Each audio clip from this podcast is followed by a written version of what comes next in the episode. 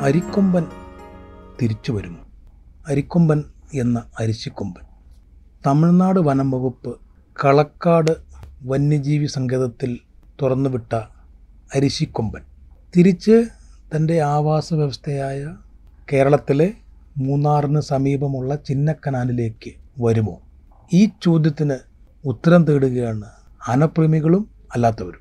Manorama online premium പോഡിഫൈഡ് പോഡ്കാസ്റ്റിലേക്ക് ഏവർക്കും സ്വാഗതം. അരിക്കൊമ്പൻ നമുക്ക് പകർന്നു തരുന്ന ആന അറിവുകളുടെ പുതിയ ലോകത്തിലേക്ക് സ്വാഗതം. ആനകളെക്കുറിച്ച് കേൾക്കാം ആനകളുടെ രീതികൾ അറിയാം. ആനക്കഥകൾ എല്ലാവർക്കും ഇഷ്ടമാണ്. ഐതിഹ്യമാലയുടെ കാലം മുതൽ കഥ കേൾക്കാൻ ആഗ്രഹിക്കുന്ന കഥ വായിക്കാൻ ആഗ്രഹിക്കുന്ന എല്ലാവരും ഇഷ്ടപ്പെടുന്ന ഒന്നാണ് ആനക്കഥ. അതുകൊണ്ട് തന്നെ ആനകളെക്കുറിച്ച് പഴയകാലത്തെ ആനകളെക്കുറിച്ച് പൊടിപ്പും തൊങ്ങലും വച്ച ഒത്തിരി അതിശയോക്തി കലർന്ന കഥകളേറെയുണ്ട് നമുക്കൊപ്പം.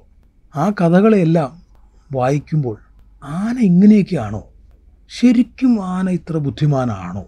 എന്നൊക്കെ നമുക്ക് തോന്നിയിട്ടുണ്ടാകാം. ആനയുടെ സ്വഭാവം സംബന്ധിച്ച് ഇങ്ങനെ പല സംശയങ്ങളും നമുക്കുണ്ടായിട്ടുണ്ടാകാം.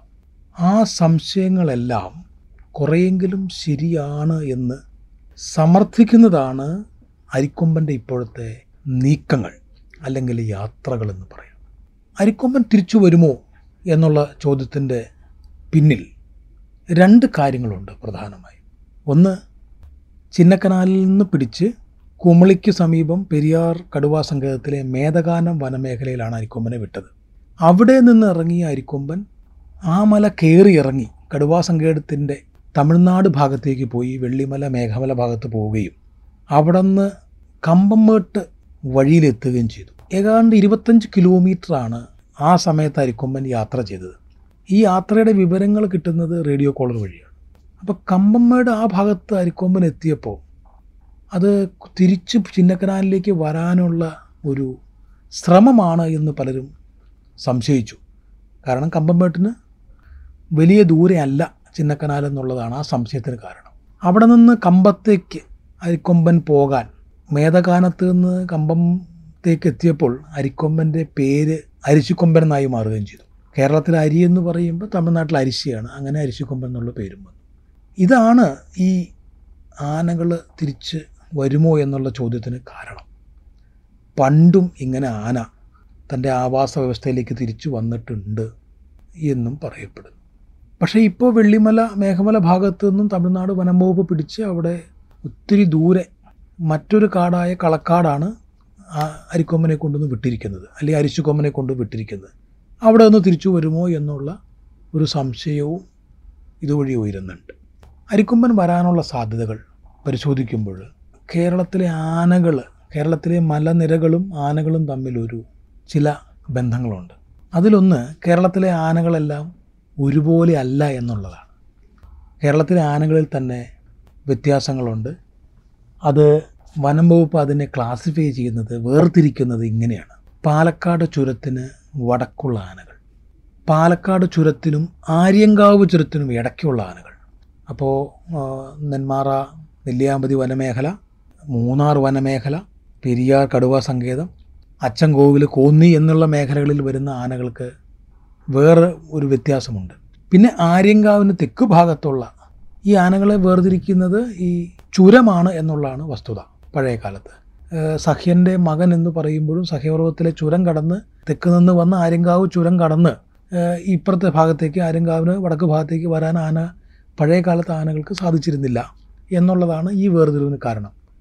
ഇതിൽ തന്നെ ആര്യങ്കാവ് ചുരത്തിന് വടക്ക് പാലക്കാട് ചുരത്തിന് തെക്കുള്ള ആനകൾക്കാണ് പൊതുവെ കുറച്ചുകൂടെ ഭംഗി കൂടുതലെന്ന് പറയും. പൊക്കം കൂടുതലാണ്. കോന്നിയിലെ ആനയ്ക്കാണ് കൂടുതൽ ഭംഗിയെന്നാണ് സൗന്ദര്യമെന്നാണ് പൊതുവെ പറയുന്നത്. അതുകൊണ്ടാണ് നാട്ടാനകളിൽ കൂടുതലും കോന്നിയിൽ നിന്ന് പിടിക്കുന്ന നാട്ടാനകളാണ്.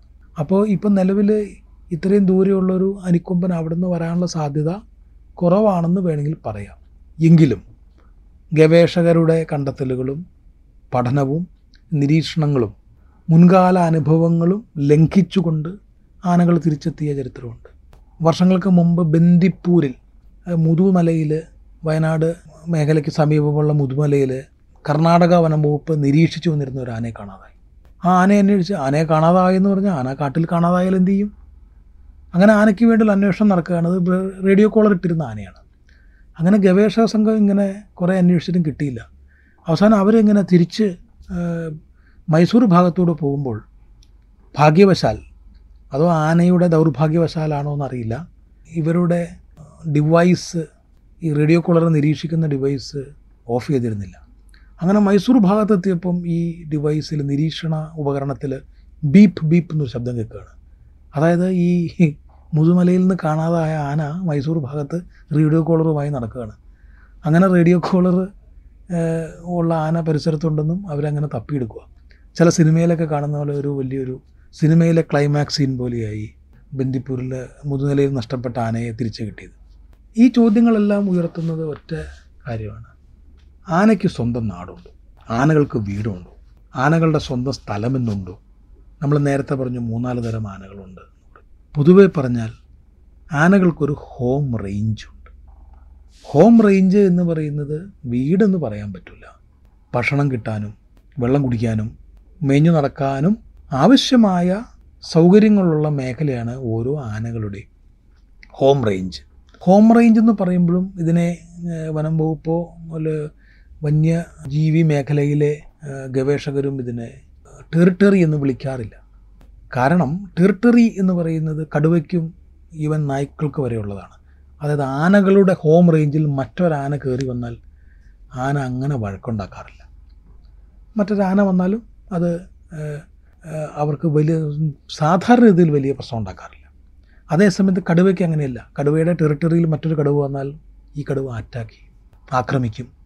ആനകൾക്ക് അതേസമയം ഒരു ആനയ്ക്ക് ഒരു ഭക്ഷണത്തിന്റെ ലഭ്യത അനുസരിച്ചാണ് ആനയുടെ ഹോം റേഞ്ച്. അത് പത്ത് സ്ക്വയർ കിലോമീറ്റർ ആവാം.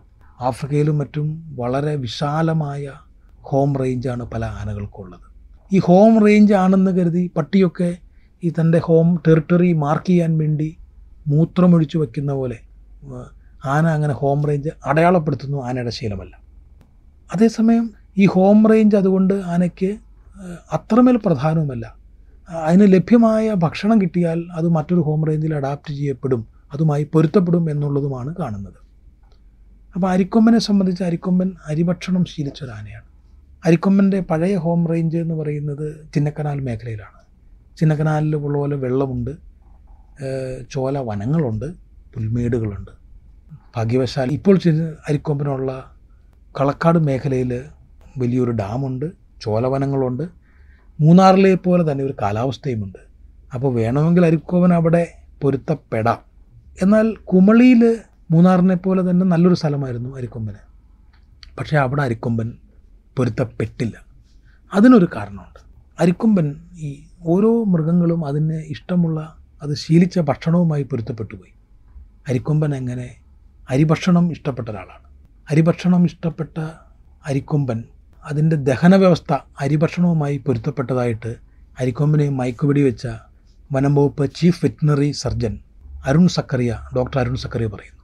കാലങ്ങളായിട്ട് അരിഭക്ഷണം കഴിച്ച് അരിഭക്ഷണവുമായിട്ട് അതങ്ങ് ചേർന്ന് പോയി. ഇനി ആനയുടെ സാധാരണ ഭക്ഷണത്തിലേക്ക് അരിക്കൊമ്പിന് തിരിച്ചു വരാൻ പറ്റുമോ?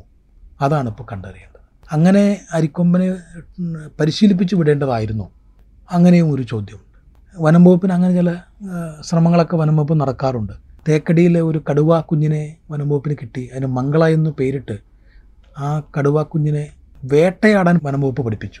അരിഭക്ഷണം കഴിച്ച അരക്കൊമ്പൻ ഇനി പുല്ലും വെള്ളവും കുടിച്ച് ജീവിക്കുമോ ഗതികെട്ടാൽ പുലി പുല്ല് തിന്നുമോ എന്ന് ചോദിക്കുന്ന പോലെ ഗതികെട്ടാൽ അരിക്കൊമ്പൻ പുല്ല് തിന്നുമോ എന്ന് കണ്ടറിയണം. അതേസമയം എന്തുകൊണ്ടാണ് ഇവിടെ വേറെ മറ്റൊരു ചോദ്യവും കൂടിയുണ്ട് എന്തുകൊണ്ടാണ് ആനകൾ ഇങ്ങനെയുള്ള ഒരു ഭക്ഷണ രീതി ഈ കൃഷി ചെയ്തുണ്ടാക്കുന്ന വിളവെടുപ്പ് നടത്തുന്ന ഭക്ഷണത്തിലേക്ക് ആകൃഷ്ടരാകുന്നത്? അതിന് വനം വകുപ്പിന്റെ ചീഫ് വെറ്റിനറി സർജനായിരുന്ന ഡോക്ടർ ഇ കെ ഈശ്വരൻ പറയുന്നത് ഈ പോഷകാഹാരമുള്ള പോഷകം നിറഞ്ഞ പോഷക സമൃദ്ധമായ ഭക്ഷണം കണ്ടെത്തി കഴിക്കാൻ വന്യമൃഗങ്ങൾക്കൊരു പ്രത്യേക കഴിവുണ്ട്. അപ്പോൾ വളരെ ന്യൂട്രീഷ്യസ് ആയ ഫുഡ് അത്. അതുകൊണ്ടാണ് ഈ വാഴയും മറ്റുമൊക്കെ വന്ന് ആക്രമിച്ച് കഴിക്കുന്നത്. അപ്പോൾ അരിക്കൊമ്പനിനി ഈ കളക്കാട് മേഖലയുമായിട്ട് പൊരുത്തപ്പെടാൻ പറ്റുമോ എന്നുള്ളതാണ് പ്രധാനപ്പെട്ട ഒരു ചോദ്യം. അരിക്കൊമ്പൻ എന്ന് പറയുമ്പം ഈ ചിന്നക്കനാലിൽ നിന്ന് പിടിച്ച അരിക്കൊമ്പൻ മാത്രമാണ് അരിക്കൊമ്പൻ നിങ്ങൾ കരുതരുത്. ഡോക്ടർ അരുൺ സക്കറിയ പറയുന്നു ഈ പണ്ട് സുൽത്താൻ ബത്തേരിയിലും മറ്റൊരു അരിക്കൊമ്പൻ ഉണ്ടായിരുന്നു. ഇതുപോലെ തന്നെ നാട്ടിലിറങ്ങി അരി തട്ടിയെടുത്ത് കഴിക്കുന്ന മറ്റൊരു അരിക്കൊമ്പൻ. അരിക്കൊമ്പനെ ഇങ്ങനെ മൈക്കൂടി വെച്ച് പിടിക്കുകയാണ് ഉണ്ടായത്. പൊതുവേ വളരെ കുറവാണ് ആനകളിങ്ങനെ ഹബി ഒരു സ്ഥലത്ത് കൊണ്ടുവന്ന് വിട്ടാൽ അവിടെ അവിടെ പൊരുത്തപ്പെടാതെ വരുന്നത് വളരെ കുറവാണ്. ആ ഒരു രീതിയിൽ നിന്ന് ഒരു പുതിയ ചില നീക്കങ്ങളാണ് അരിക്കൊമ്പൻ നടത്തുന്നത്. അതുകൊണ്ട് തന്നെ അരിക്കൊമ്പന്റെ അടുത്ത നീക്കം വനം വകുപ്പ് പൊതുവെ നിരീക്ഷിച്ചുകൊണ്ടിരിക്കുകയാണ് അരിക്കൊമ്പൻ വനം വകുപ്പ് എന്ന് പറയുമ്പോൾ തമിഴ്നാട്ടിലെയും കേരളത്തിലെയും വനം വകുപ്പ് എന്ന് പറയണം. കാരണം അരിക്കൊമ്പനെ സംബന്ധിച്ച് ആനകളെക്കുറിച്ചുള്ള പല കാഴ്ചപ്പാടുകൾ അരിക്കൊമ്പൻ മാറ്റിമറിച്ചു കളഞ്ഞു. അരിക്കൊമ്പന്റെ ഉടമസ്ഥൻ ആര്? ഇതൊരു തർക്കം കേരളത്തിലിപ്പോൾ നിൽക്കുന്നുണ്ട്. ആനകളെ സംബന്ധിച്ച് അല്ലെങ്കിൽ വന്യജീവികളെ സംബന്ധിച്ച് ഉടമസ്ഥ സംബന്ധിച്ച് കൃത്യമായ നിയമങ്ങളുണ്ട് അത് സംബന്ധിച്ച് നയങ്ങളുണ്ട് ചട്ടങ്ങളുണ്ട്. വന്യജീവികളുടെ ഉടമസ്ഥൻ കേന്ദ്ര സർക്കാരാണ്. അപ്പോൾ സംസ്ഥാനത്തിന് അതിൽ ഉത്തരവാദിത്വമില്ലേ എന്ന് ചോദിക്കാം?